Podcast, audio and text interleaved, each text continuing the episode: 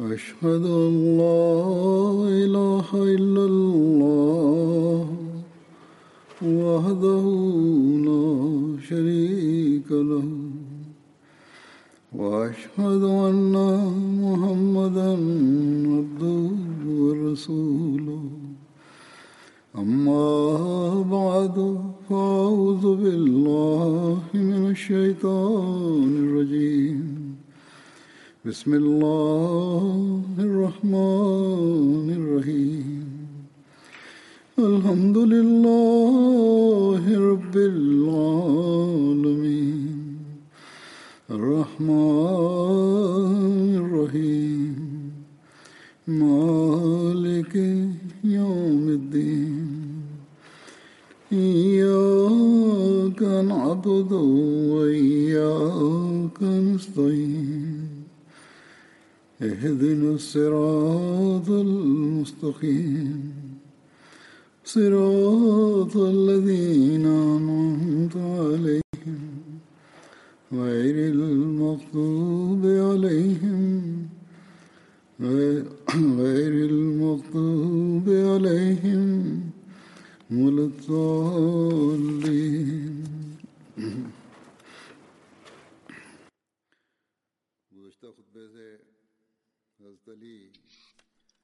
After reciting the Tashahud, Ta'awuz and Surah Al-Fatiha, Hazrat Khalifatul Masih V, Ayyadahullah Ta'ala binasrihil Aziz stated, and in the previous sermon I was narrating the accounts of Hazrat Ali radiallahu ta'ala anhu, and I will continue to do so today.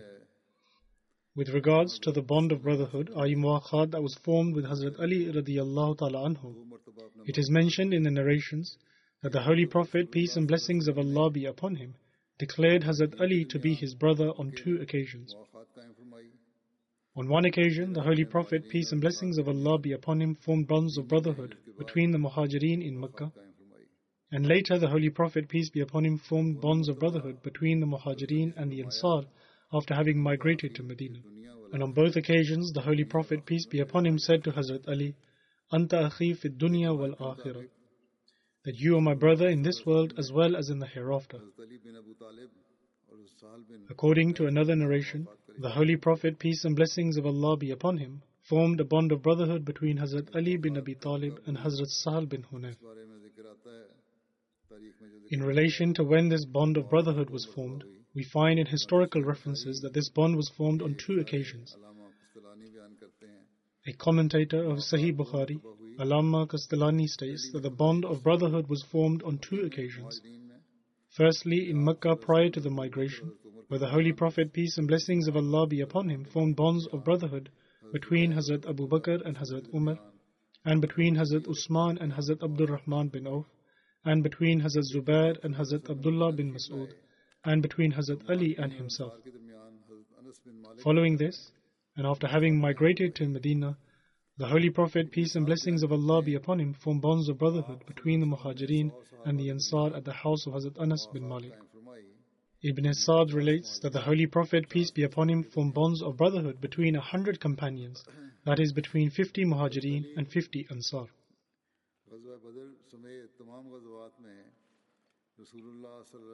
With the exception of the Battle of Tabuk, Hazrat Ali radiallahu ta'ala anhu participated alongside the Holy Prophet, peace be upon him, in all battles, including the Battle of Badr.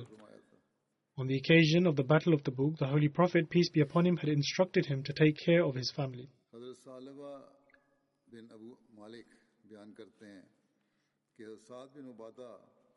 Hazrat Salba bin Abi Malik relates that on every occasion, Hazrat Sa'd bin Ubadah radiallahu ta'ala anhu would hold the flag on behalf of the Holy Prophet, peace and blessings of Allah be upon him. However, whenever the battle would commence, Hazrat Ali bin Abi Talib radiallahu ta'ala anhu would take hold of the flag.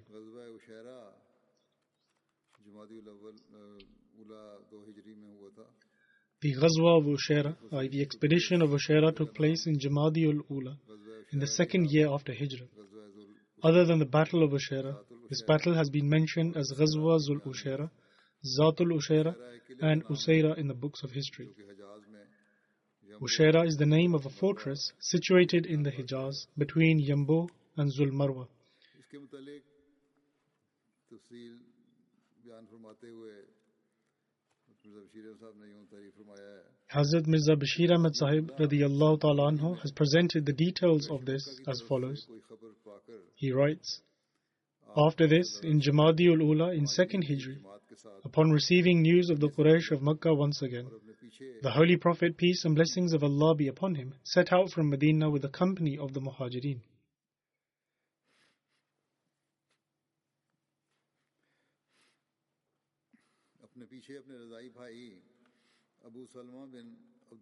And the Holy Prophet, peace and blessings of Allah be upon him, appointed his foster brother Abu Salma bin Abdul Asad as the Amir in his absence.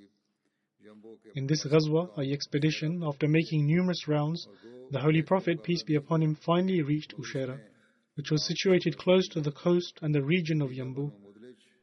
And although a battle with the Quraysh did not take place, but nevertheless, the Holy Prophet, peace and blessings of Allah be upon him, settled a treaty with the Banu Mudlij on terms as were agreed upon with the Banu Dhamra and subsequently returned. Hazrat Ali radiallahu ta'ala took part in this expedition, regarding which it is narrated in Musnad Ahmad bin Hanbal. And Hazrat Ammar bin Yasir radiallahu ta'ala relates that Hazrat Ali and I were together in the journey during the expedition of Zatul Ushera. When the Holy Prophet, peace and blessings of Allah be upon him, reached there and settled, we saw the people of Banu Mudlij who were working in one of the springs of their date orchard. Upon this, Hazrat Ali radiallahu ta'ala anhu asked me that, O oh Abu Yaqzan, what do you think? Shall we go closer and see what they are doing? And so, both of us went towards them and watched them work for some time. Thereafter, we began to feel tired, and Hazrat Ali and I left from there and rested on the ground between two date palms and fell asleep. He states that by God, it was the Holy Prophet, peace and blessings of Allah be upon him, who woke us up, and he prodded us with his foot to wake us up, as we were covered in dust from the ground beneath us. On that day, upon seeing the dust on Hazrat Ali radiallahu ta'ala anhu's body, the Holy Prophet, peace and blessings of Allah be upon him, said, O Abu Turab, i.e., the father of dust or soil. And then he said, Shall I not tell you about the two of the most wretched men? In the previous sermon, I spoke about the title of Abu Turab, that once the Holy Prophet, peace and blessings of Allah be upon him, saw Hazrat Ali sleeping in the mosque, and he was covered in dust. And so he said, O Abu Turab. And he called him Abu Turab, and from then on he was also known by this title. It is also possible that he was given this title during that incident or called him this during a later incident, or he may have called him by this title on both instances. But in any case, it seems that this particular incident took place first.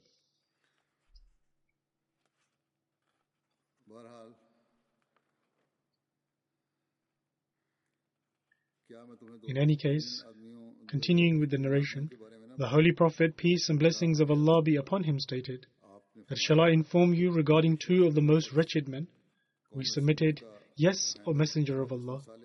The Holy Prophet, peace be upon him, said that the first was a man named Uhamir from the people of Samud who cut the legs of the camel of Saleh. And the second person, O Ali, is he who shall strike your head, after which your beard will drip with blood. The expedition of Safwan Badratul Ula took place near the end of Jamadiul Akhir in 2nd Hijri. In relation to this, Hazrat Mirza Bashir Ahmad Sahib radiallahu has expounded upon this in the following words. He writes that ten days had not passed since the return of the Holy Prophet, peace and blessings of Allah be upon him, to Medina, when a chieftain of Makkah named Qurz bin Jabir Fehri, very cunningly along with the company of the Quraysh, suddenly raided a pasture of Medina, which was situated only three miles from the city, and fled with camels, etc., belonging to the Muslims. As soon as the Holy Prophet, peace and blessings of Allah be upon him, received news of this, he appointed Zaid bin Harsa anhu as the Emir in his absence and set out in his pursuit along with a group of the Muhajirin. The Holy Prophet, peace and blessings of Allah be upon him, pursued him until he reached Safwan, which is an area close to Badr, but he managed to escape. This ghazwa is also known as Ghazwa Badratul Ula. On the occasion of this expedition, the Holy Prophet, peace and blessings of Allah be upon him, gave Hazrat Ali radiallahu ta'ala anhu a white flag. The Battle of Badr took place in 2nd Hijri, or March 623 AD. And with regards to Hazrat Ali radiallahu ta'ala anhu's participation in this battle, it is recorded in the traditions that the Holy Prophet, peace be upon him, sent Hazrat Ali, Hazrat Zubair, Hazrat Saad bin Abi Waqas, and Hazrat Busbus bin Amr radiallahu ta'ala anhum to the spring of Badr to find out information regarding the idolaters. They saw the Quraysh giving their animals water, and they captured this group of idolaters and brought them to the Holy Prophet, peace be upon him. During the Battle of Badr, when the two armies came face to face, first the two sons of Rabi'a, Sheba and Utbah, along with Walid bin Utbah, stepped forward and declared a challenge to the Muslims for a duel. Responding to their challenge, three Ansar companions from the Banu Haris tribe, Muaz, Muawwiz, and Auf, who were the sons of Afra, stepped forward to battle with them. However, the Holy Prophet, peace be upon him, did not like for the Ansar to be involved in the initial combat between the idolaters and Muslims. Instead, the Holy Prophet, peace and blessings of Allah be upon him, desired that his glory should be manifested by the progeny of his uncle and by his people. Thus, the Holy Prophet, peace be upon him, commanded the Ansar to return to their ranks and commended them for this act.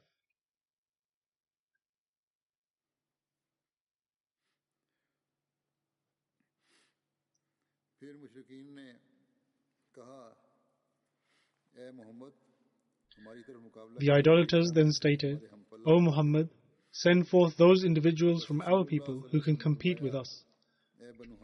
Thus, the Holy Prophet, peace and blessings of Allah be upon him, stated, O Banu Hashim, go forth and fight for the truth, the truth with which Allah has sent your Prophet with, for these people have come with their falsehood in order to try and extinguish the light of Allah. Subsequently, Hazrat Hamza bin Abdul Muttalib radiyallahu ta'ala anhu, Hazrat Ali bin Abi Talib radiyallahu ta'ala anhu, and Hazrat Ubaidah bin Haris radiyallahu ta'ala went forth against them. Utbah told them to say something so that they may recognize them, as they were wearing armor due to which their faces were hidden. Hazrat Hamza radiyallahu ta'ala anhu stated that I am Hamza bin Abdul Muttalib. I am the lion of Allah and His Messenger sallallahu alayhi wasallam. Upon this, Utbah said that he was a worthy opponent and that he himself was the lion of the tribes. Then he inquired regarding the other two. Hazrat Hamza then said that they were Ali bin Abi Talib and Ubaidah bin Haris. Utbah said that they too were worthy opponents. After this, Utbah said to his son, O Walid, go forth. Hazrat Ali radiallahu ta'ala went up against to fight him, and both began wielding their swords and Hazrat Ali radiallahu ta'ala killed him. Then Utbah went forth and Hazrat Hamza radiallahu ta'ala stood to fight him. Again both began wielding their swords and Hazrat Hamza radiallahu ta'ala killed him. After this, Sheba stood and Hazrat Ubaidah bin Haris radiallahu ta'ala went forth to fight him. It is said that on that day, Hazrat Ubaidah radiallahu ta'ala anhu was the eldest amongst all the companions of the Holy Prophet, peace be upon him.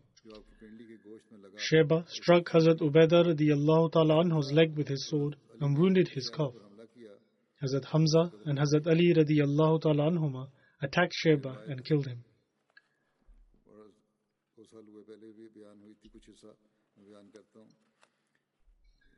The same narration was mentioned two years ago part of which I will mention again.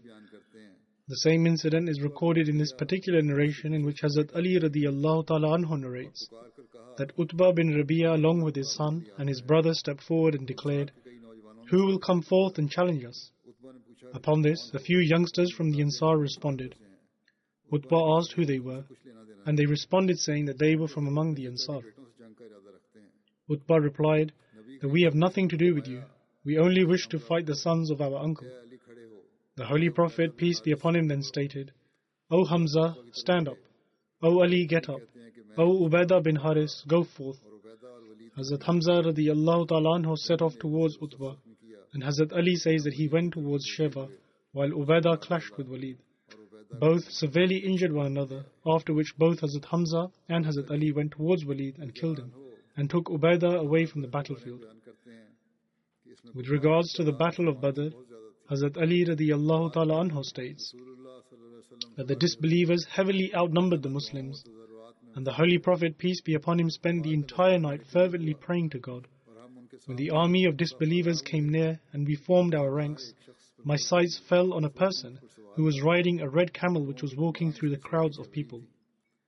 The Holy Prophet, peace and blessings of Allah be upon him, said, O Ali, call unto Hamza, who is standing near the disbelievers, and ask him who is riding the red camel and what is he saying. The Holy Prophet, peace and blessings of Allah be upon him, then stated that if there is anyone from among the disbelievers who can give them good and beneficial advice, it is this person who is riding the red camel. In the meantime, Hazrat Hamza radiallahu ta'ala came and informed the Holy Prophet, peace be upon him, that it was Utbah bin Rabi'ah who was advising the disbelievers against fighting.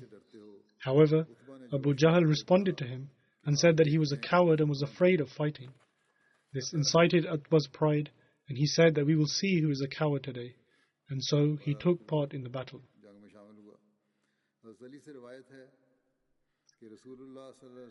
Hazrat Ali radiallahu ta'ala anhu narrates that on the occasion of the Battle of Badr, the Holy Prophet, peace and blessings of Allah be upon him, said to both him and Hazrat Abu Bakr radiallahu ta'ala anhu, that on the right side of one of you is Jibrail, and on the right side of the other is Mikail. And Israfil is a great angel who is present during times of war and stands amongst the ranks.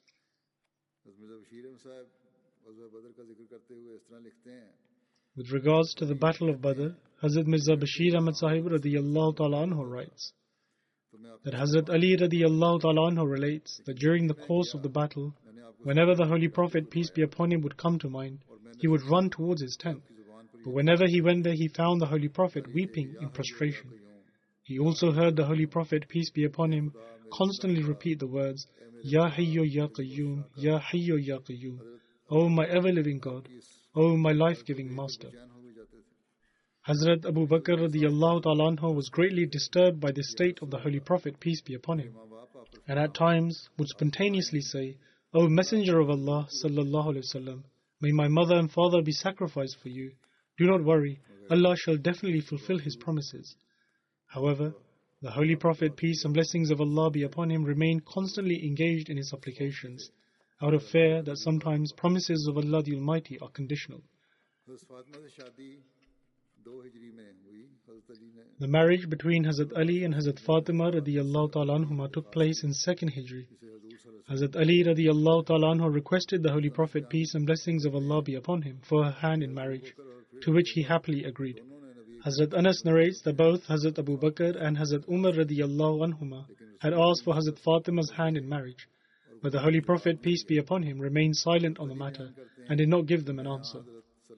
Hazrat Ali radiallahu ta'ala narrates that I went to the Holy Prophet, peace be upon him, and requested if he would give Hazrat Fatima's hand in marriage to me. The Holy Prophet, peace be upon him, asked, Do you have anything to give for the Haq I replied that I have a horse and chain mail. The Holy Prophet, peace be upon him, said that you will require your horse, but you can sell your chain mail. And so I sold my chain mail for 480 dirhams to arrange for my Haq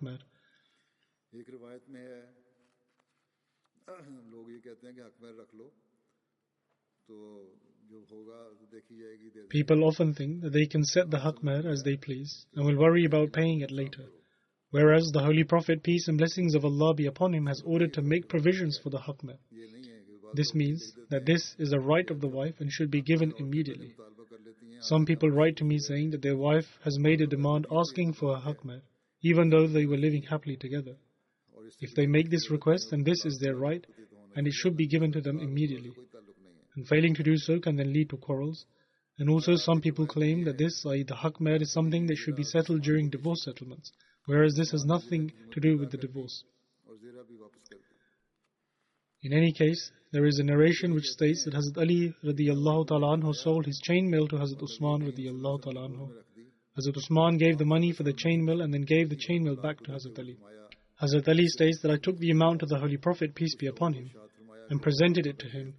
The Holy Prophet took a handful of the money and gave it to Bilal and said that buy some fragrance with it. And he then instructed others to prepare the dowry for Hazrat Fatima. Hence they prepared a charpoy, a leather pillow which was filled with sheaths of the date palm, and all of this was prepared for her wedding.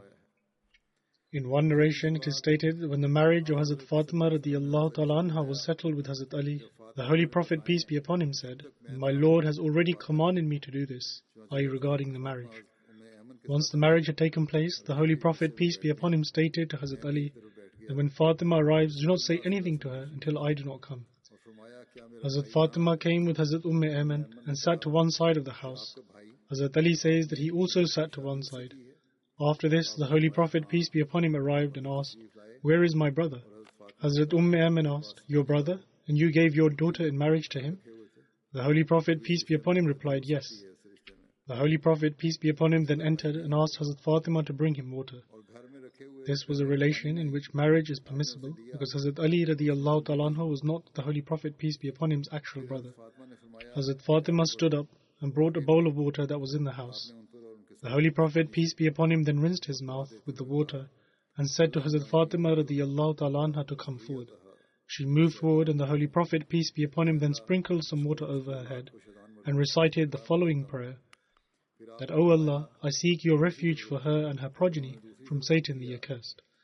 The Holy Prophet, peace be upon him, then asked her to turn around. And when she turned around, the Holy Prophet, peace be upon him, then sprinkled water between her shoulders and then did the same to Hazrat Ali.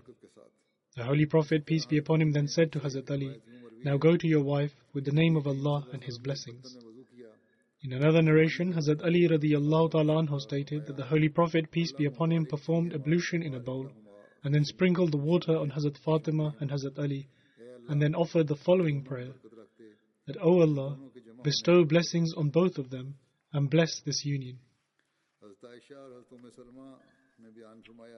Hazrat Aisha and Hazrat Umm Salma radiallahu anhuma narrate that the Holy Prophet, peace and blessings of Allah be upon him, instructed us to prepare Hazrat Fatima radiallahu ta'ala anha for her wedding, and also for us to take her to Hazrat Ali radiallahu ta'ala anhu. Thus, we turned our attention to the arrangements of the house. We coated the walls with soft mud from the outskirts of Batha, and then filled two pillows with date palm sheaths, carding it with our hands. We then placed dates and raisins to eat, as well as sweet water to drink. We took a stick and fixed it to one side of the room so that clothes could be hung from it, as well as the water skin. They further relate that we did not witness a better wedding than Hazrat Fatima radiallahu ta'ala anha's. The walima consisted of dates, barley, cheese, and hais. And hais is made from dates, clarified butter, and cheese, etc.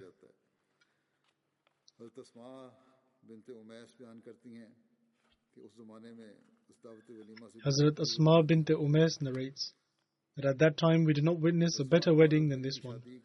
With regards to the marriage of Hazrat Fatima radiallahu ta'ala anha and Hazrat Ali radiallahu ta'ala anhu, a detailed account has been mentioned in Sirat Khatam al-Nabiyeen as follows.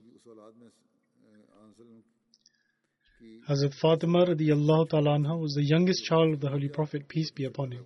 From among the children he was blessed with, from Hazrat Khadija radiallahu ta'ala anha. The Holy Prophet, peace be upon him, held Hazrat Fatima most dear to himself, and on account of her personal merit, she was undoubtedly most worthy of this distinct love. Now her age had more or less reached 15, and she had begun to receive proposals of marriage. It was Hazrat Abu Bakr radiallahu ta'ala who was the very first to make a request for Hazrat Fatima, but the Holy Prophet, peace be upon him, apologized. Then Hazrat Umar made a proposal, but his request was not accepted either. After this, upon judging that the intention of the Holy Prophet, peace be upon him, seemed to be with respect to Hazrat Ali radiallahu ta'ala both these honorable men approached Hazrat Ali and encouraged him to make a proposal with regards to Hazrat Fatima. Hazrat Ali, who was perhaps already desirous, but was silent out of modesty, immediately presented himself before the Holy Prophet, peace be upon him, and submitted a proposal. The Holy Prophet, peace be upon him, had already received an indication by way of divine revelation that the marriage of Hazrat Fatima should take place with Hazrat Ali. Hence, when Hazrat Ali presented a request, the Holy Prophet, peace be upon him, stated that I have already received a divine indication in this respect. Then the Holy Prophet, peace be upon him, sought the consent of Hazrat Fatima, who remained silent out of modesty. In a way, this was also an expression of acceptance. Therefore, the Holy Prophet, peace be upon him, gathered a community of the Muhajirin and the Ansar and formally announced the marriage of Hazrat Ali and Hazrat Fatima radiallahu. This event took place in the beginning or middle of second Hijri. Afterwards, when the Battle of Badr had taken place, it was proposed that the Rukhsatana be held in the month of Zulhijjah, second Hijri. The Holy Prophet, peace be upon him, called upon Hazrat Ali and inquired of him as to whether he had anything to pay the meher. The incident regarding the orchard, which was mentioned last time, was before the marriage took place. Therefore, I had correctly narrated it. In any case, the Holy Prophet, peace be upon him, called upon Hazrat Ali and inquired of him as to whether he had anything to pay the meher. Hazrat Ali radiallahu ta'ala submitted that, O Messenger of Allah, sallallahu alayhi wasallam, I have nothing. The Holy Prophet, peace be upon him, asked, What about the chainmail I gave to you on that day, Are you from the spoils of Badr? Hazrat Ali responded, That I do have. The Holy Prophet, peace be upon him, said, That shall suffice, bring it. Hence, this chainmail was sold for 480 dirhams, and the Holy Prophet, peace be upon him, arranged for the expenses of the wedding from this very amount. The dowry which the Holy Prophet, peace be upon him, gave to Hazrat Fatima consisted of an embroidered shawl a cushion made of hide which had been filled with dry date palm leaves, and a water skin. It is also related in one narration that the Holy Prophet, peace be upon him, also gave Hazrat Fatima a handmill as part of her dowry. When these items had been arranged for, there was a need to obtain a home. Until now, Hazrat Ali perhaps lived with the Holy Prophet, peace be upon him, in an apartment built next to the mosque. However, a separate abode was now required, where husband and wife could reside after marriage. Therefore, the Holy Prophet, peace be upon him, instructed Hazrat Ali to find a place where both of them could reside. Hazrat Ali temporarily arranged for a home, and the Rukhsatana of Hazrat Fatima took place. On the very same day, after the Rukhsatana, the Holy Prophet, peace and blessings of Allah be upon him, visited their new home and called for some water to be brought to him.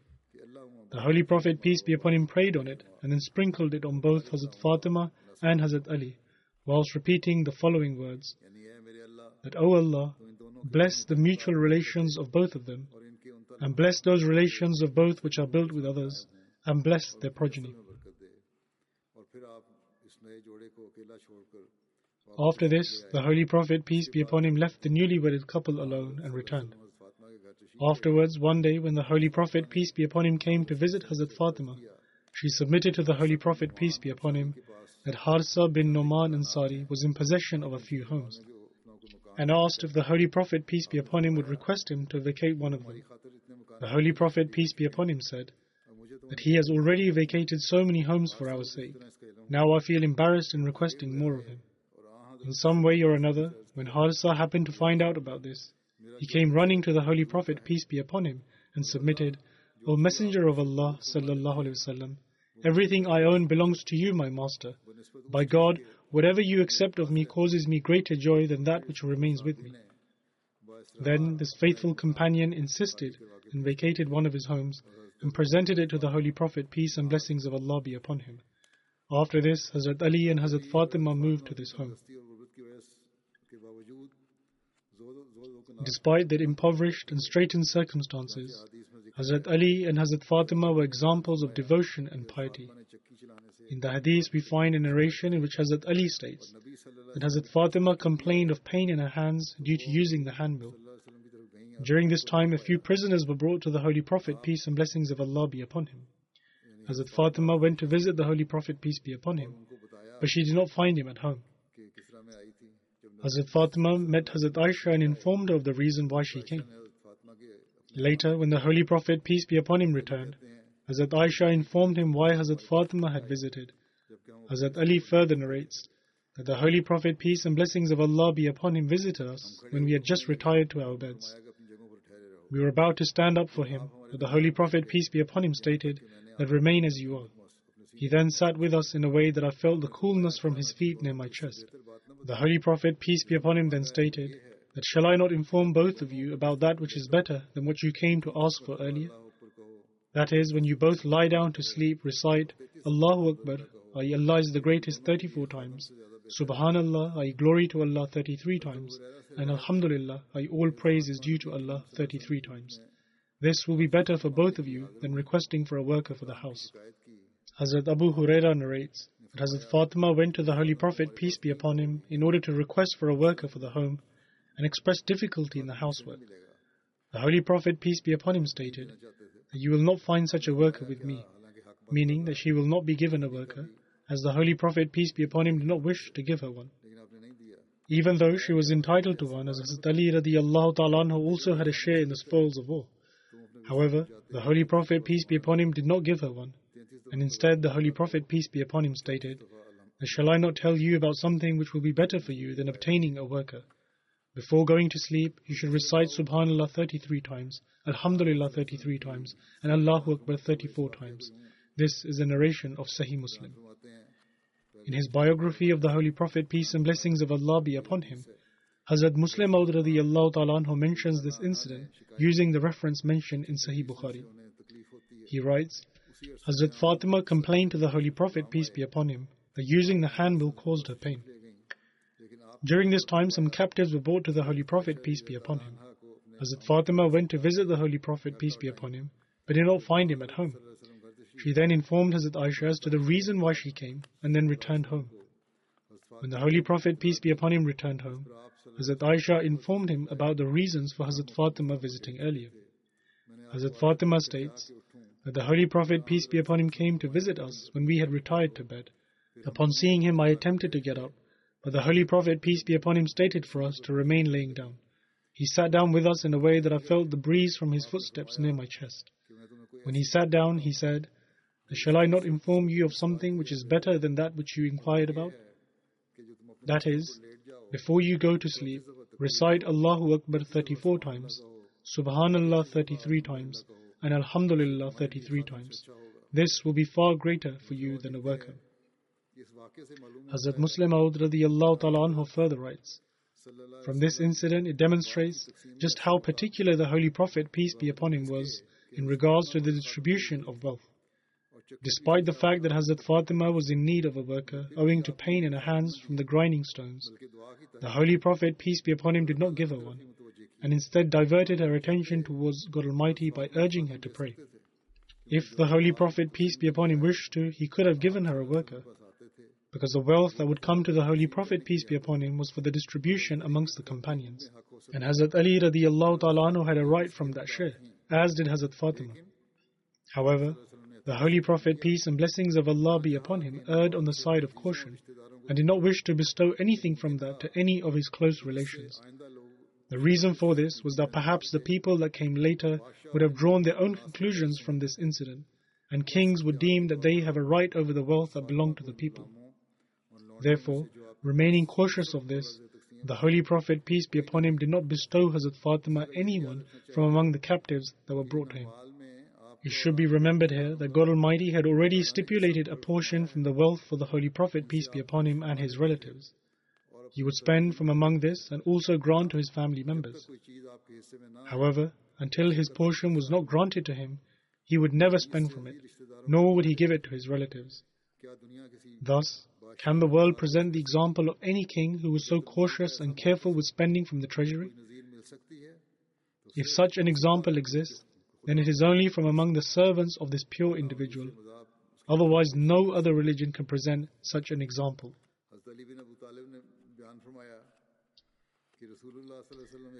Hazrat Ali bin Abi Talib radiallahu ta'ala anhu relates that the Holy Prophet, peace be upon him, one night visited me and his daughter Hazrat Fatima and inquired, Do you both not pray? Hazrat Ali radiallahu ta'ala submitted, O Messenger of Allah sallallahu alayhi wasallam, our lives are in the hands of God. Thus, He causes us to awaken from our sleep whenever He wills. The Holy Prophet, peace be upon him, did not say anything in reply and returned. In other words, the Holy Prophet, peace be upon him, inquired whether or not they offered the tahajjud prayer, i.e., the pre dawn voluntary prayer. Upon this, Hazrat Ali replied that if they did not wake up at the time of the tahajjud, and that was owing to the will of Allah. And whenever Allah willed for them to wake up at that time, then they would offer the tahajjud prayer. Hazrat Ali relates that when the Holy Prophet was returning from there, he heard him say whilst tapping his hand upon his thigh, وَكَانَ الْإِنسَانُ أَكْثَرَ شَيْءٍ جَدَلًا That is, but of all things man is most contentious. Hazrat Musleh Maud radiyallahu ta'ala anhu whilst narrating this incident states, one night, the Holy Prophet, peace be upon him, visited the house of his son in law, Hazrat Ali, and his daughter, Hazrat Fatima, and inquired, that you offer the tahajjud prayer? In other words, the prayer which is offered after waking up in the middle of the night. Hazrat Ali submitted, O Messenger of Allah, sallallahu alaihi wasallam, we try to offer it, but at times, owing to the will of Allah, we remain asleep and miss the tahajjud prayer. The Holy Prophet stated, You should offer the tahajjud prayer, and then left to return home, and whilst walking back, he kept repeating, al insanu أَكْثَرَ in jadal."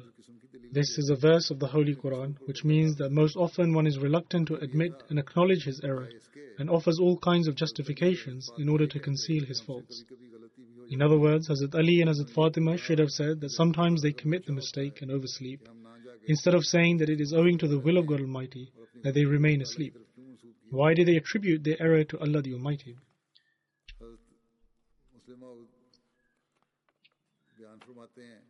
Further explaining this incident, Hazrat Musleh Maud radiyallahu ta'ala anhu states that Hazrat Ali radiyallahu ta'ala anhu narrates an incident when on one occasion he responded to the Holy Prophet, peace and blessings of Allah be upon him, in a manner which had a slight tone of contentiousness. But instead of expressing any displeasure, the Holy Prophet, peace and blessings of Allah be upon him, gave such a beautiful response which perhaps Hazrat Ali radiallahu ta'ala continued to enjoy its sweet delight for the rest of his life, and indeed the pleasure he derived from this was his right alone. But even now, when one carefully ponders over this expression of displeasure of the Holy Prophet, peace be upon him, they are left astounded.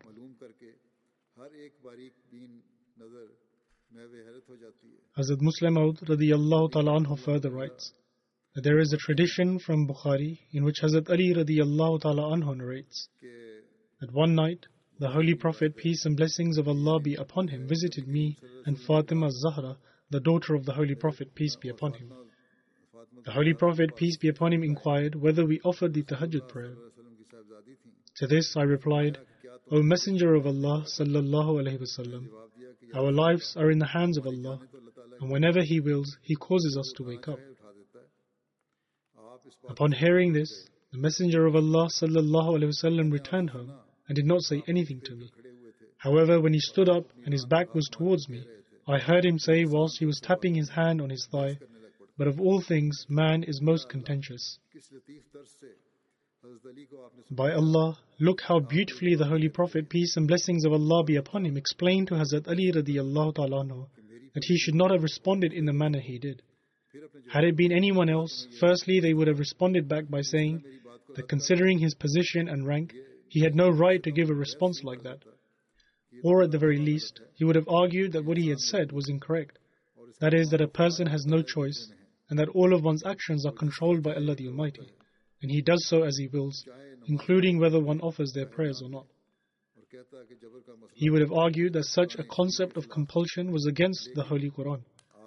However, the Holy Prophet, peace and blessings of Allah be upon him, did not respond in either manner, nor did he become angry or argue with Hazrat Ali radiallahu ta'ala anhu in order to highlight his error. In fact, the Holy Prophet, peace be upon him, turned to one side and expressed his astonishment at the fact that how one is always able to find a justification and becomes contentious. The reality of the matter is that this one statement of the Holy Prophet, peace be upon him, was filled with countless lessons, and had it been anyone else, they would not have been able to convey a fraction of it, even if they had argued a hundred times.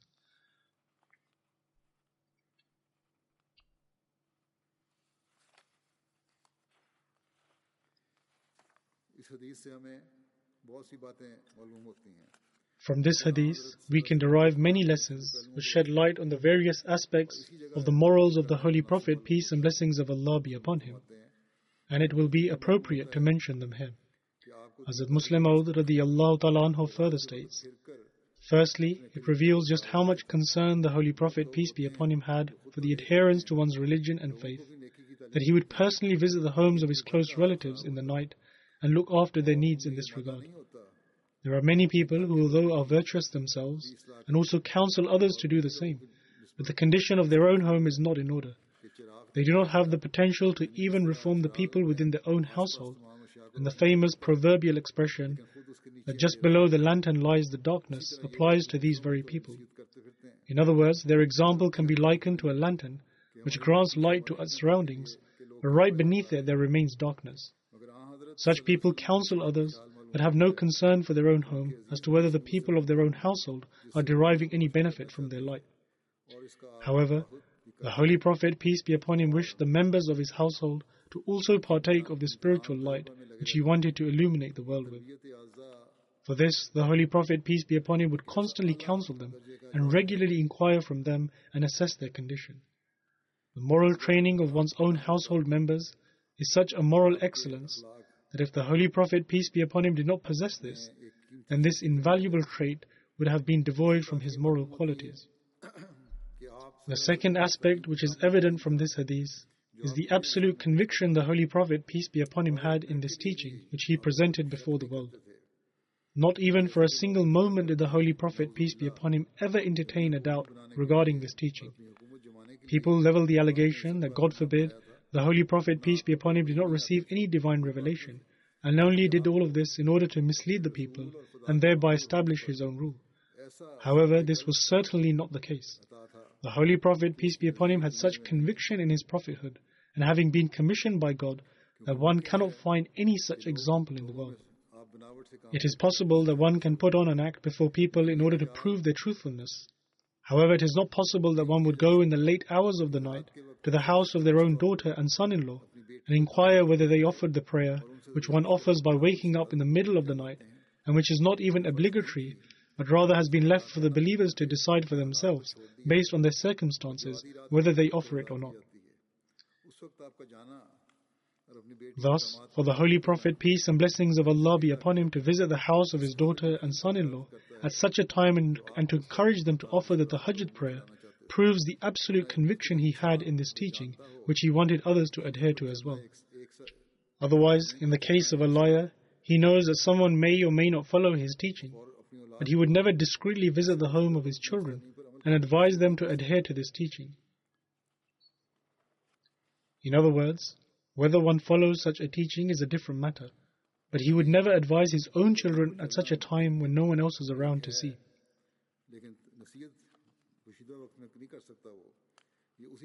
This could only be possible when a person's heart is filled with absolute conviction that without following this teaching, one cannot attain any excellence. In other words, whether one follows a teaching or not is a different matter. However, to advise someone about this in the night and away from the sight of others can only happen if one has complete conviction that without this teaching one cannot attain the excellence of that faith or the excellences that are derived from that teaching.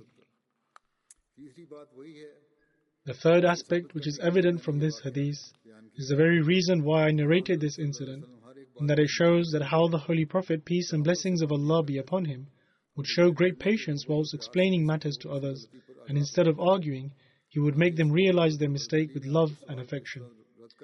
In this particular incident, Hazrat Ali radiallahu ta'ala responded to the Holy Prophet, peace be upon him's question, by saying that once they have fallen asleep, they have no control over themselves in order to wake up. A person who is asleep has no control over himself. Therefore, once he has fallen asleep, he no longer has any knowledge that a certain time has come and he must now do such and such thing. And so, if Allah causes them to wake up, then they offer the prayer because they have no other choice, as there were no alarm clocks at the time. But undoubtedly, the Holy Prophet, peace and blessings of Allah be upon him, was surprised to hear this response, because the level of faith that was instilled in the heart of the Holy Prophet, peace be upon him, was such that it would never allow such a thing to happen, whereby the time for the Hajjat would pass by and the Holy Prophet, peace be upon him, remained unaware of it. Therefore, the Holy Prophet, peace be upon him, simply turned the other way and said that man never acknowledges his mistakes, but becomes contentious. In other words, in future they should not offer an excuse, but instead make an effort so that they do not miss the time for the Tahajjud prayer. Hazrat Ali radiallahu ta'ala states that from that day on he never missed the Tahajjud prayer. The accounts from the life of Hazrat Ali radiallahu ta'ala will continue to be narrated inshallah. The situation in Pakistan nowadays is getting worse and worse. Whilst following the Maulvis, i.e., the religious clerics, and conspiring with them, some government officials are making efforts to cause as much harm as possible. Therefore, pray especially in this regard. May Allah the Almighty protect the Ahmadis there who are living in Rabwa and in the other cities, and protect them from the evil of these people. May Allah the Almighty safeguard them from the extremely perilous schemes and may He seize them swiftly.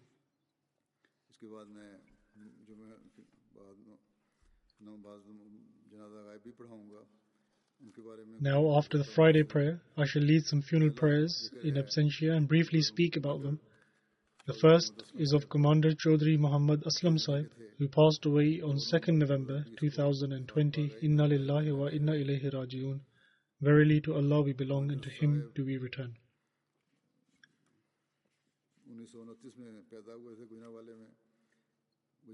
Commander Sahib was born in Gujranwala in 1929. There he passed his matriculation exams and attained the first position. He then completed his FSc from Talimul Islam College and FC Government College. And he completed his BSc from Government College Lahore. He then had the honor of completing his MSc at the Punjab University under the tutelage of Dr. Abdus Salam. In 1948, he enlisted in the Furqan force and was appointed in Azad Kashmir, where he was awarded with Mujahid Kashmir certificate and the Azadi Kashmir medal. In 1955, the deceased enlisted in the Pakistan Navy, where he served in key positions such as the Director of the Pakistan Naval Academy, Deputy President of Inter-Service Selection Board in the Studies Cohort, and Deputy Director of Naval Educational Services at the Islamabad Naval Headquarters the deceased also played a key and fundamental role in the educational sector by planning of opening new Navy schools and colleges and also establishing the Bahria University.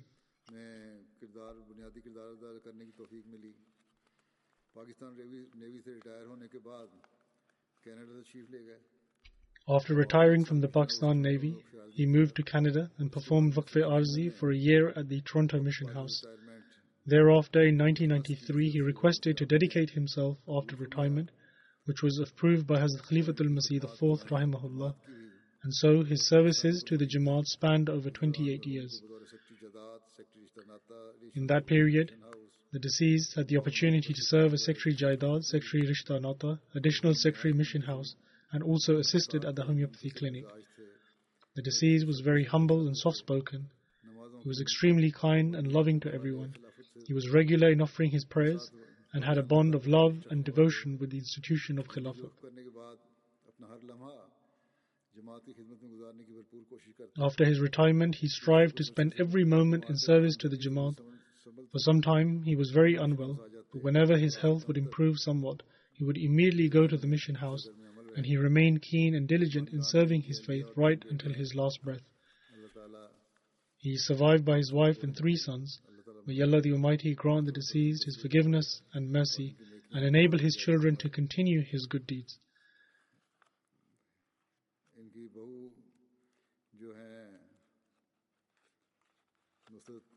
His daughter in law, Nusrat Jahan Sahiba, says that he was an extremely kind, compassionate, and pious person.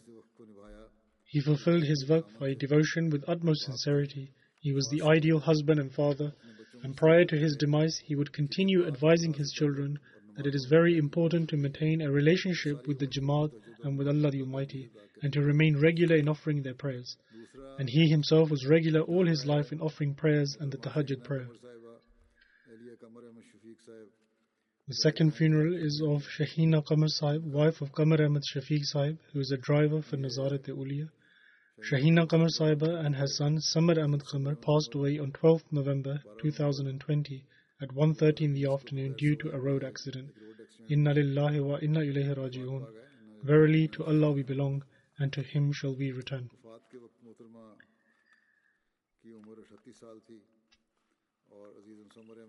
The deceased was 38 years old at the time of her demise, and Samar Ahmad Qamar was 17 years old.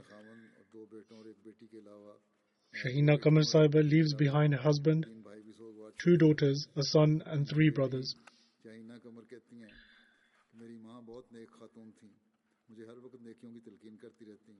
Shahina Kamal Sahiba's daughter says, My mother was a very pious woman and would always admonish me in doing good. She would always be the first in doing good deeds and would share everything with me. She was a very good friend to me. And she would always say that, mashallah, that she had a great passion for Jamaat work and she would tell me everything. MashaAllah, another special characteristic she mentions is that she had a great passion for Jamaat work and that she was always prepared to render her services for the Jamaat despite the minimal level of education. Her husband also wrote that despite her minimal level of education, she managed the house in a great manner and raised her children wonderfully. The next mention is of Samar Ahmad Qamar Sahib, son of Qamar Ahmad Shafiq Sahib. He was with his mother and passed away with her in the accident. He was a student in the first year of Talimul Islam College and by the grace of Allah the Almighty was doing well in his studies. He would serve in Khudam al Ahmadiyya duties with great zeal and passion and he was very active in his Jamaat work. Whenever a request was made by his in charge, he would leave whatever work he was doing immediately. His father writes that at times I would be on travels for three to four days at a time, but he would always say that, Father, don't worry, I will take care of the house affairs. You can go ahead and do your duties. And this is how it was in reality. He was a very responsible young man.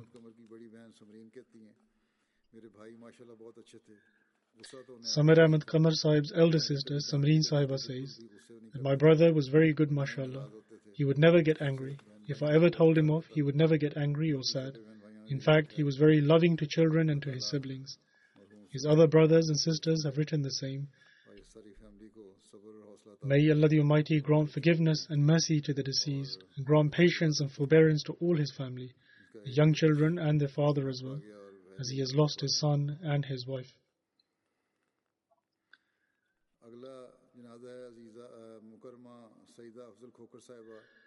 The next funeral is of Sayyidah Afzal Khokar Sahiba, wife of Shaheed Muhammad Afzal Khokar Sahib and mother of Shaheed Ashraf Mahmood Khokar Sahib.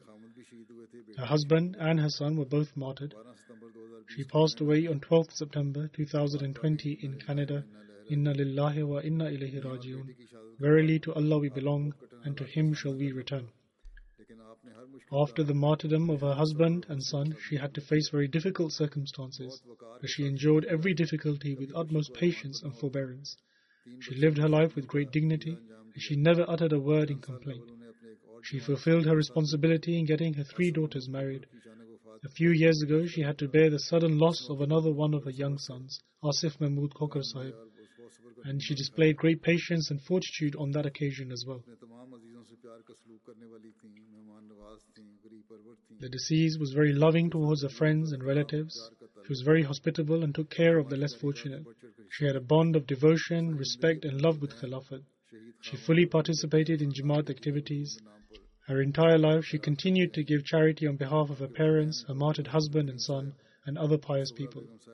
Her parents were Mirza Afzal Karim Sahib and Sugra Begum Sahiba, who were greatly devoted to Islam and Ahmadiyat. She was the elder sister of Mirza Mujib Ahmad Sahib and Mirza Fazlur Rahman Sahib of East London. She was the elder sister in law of Mubarak Khokar Sahib of Lahore, and she was the elder aunt of Mubarak Siddiqui Sahib. By the grace of Allah the Almighty, she was a Musi, and she is survived by her son Bilal Ahmad Khokar Sahib and three daughters, Taiba Qureshi, Tahira Majid, and Samina Khokar. May Allah the Almighty elevate her station grant her His forgiveness and mercy, and enable the children to continue the good deeds of their mother.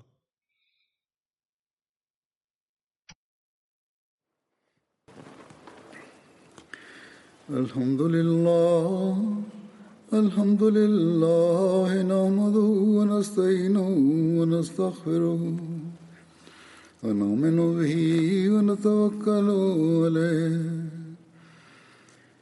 ونعوذ بالله من شرور أنفسنا ومن سيئات أعمالنا.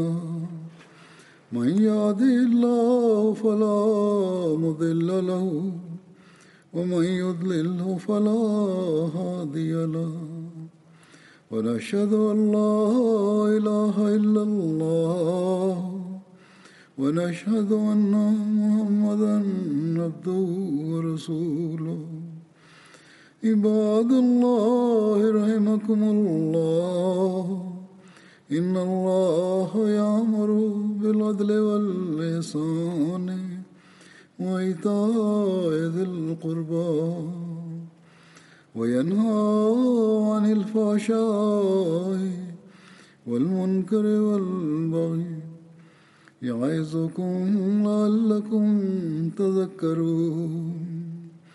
اذكروا الله يذكركم وادعوه يستجب لكم ولذكر الله أكبر.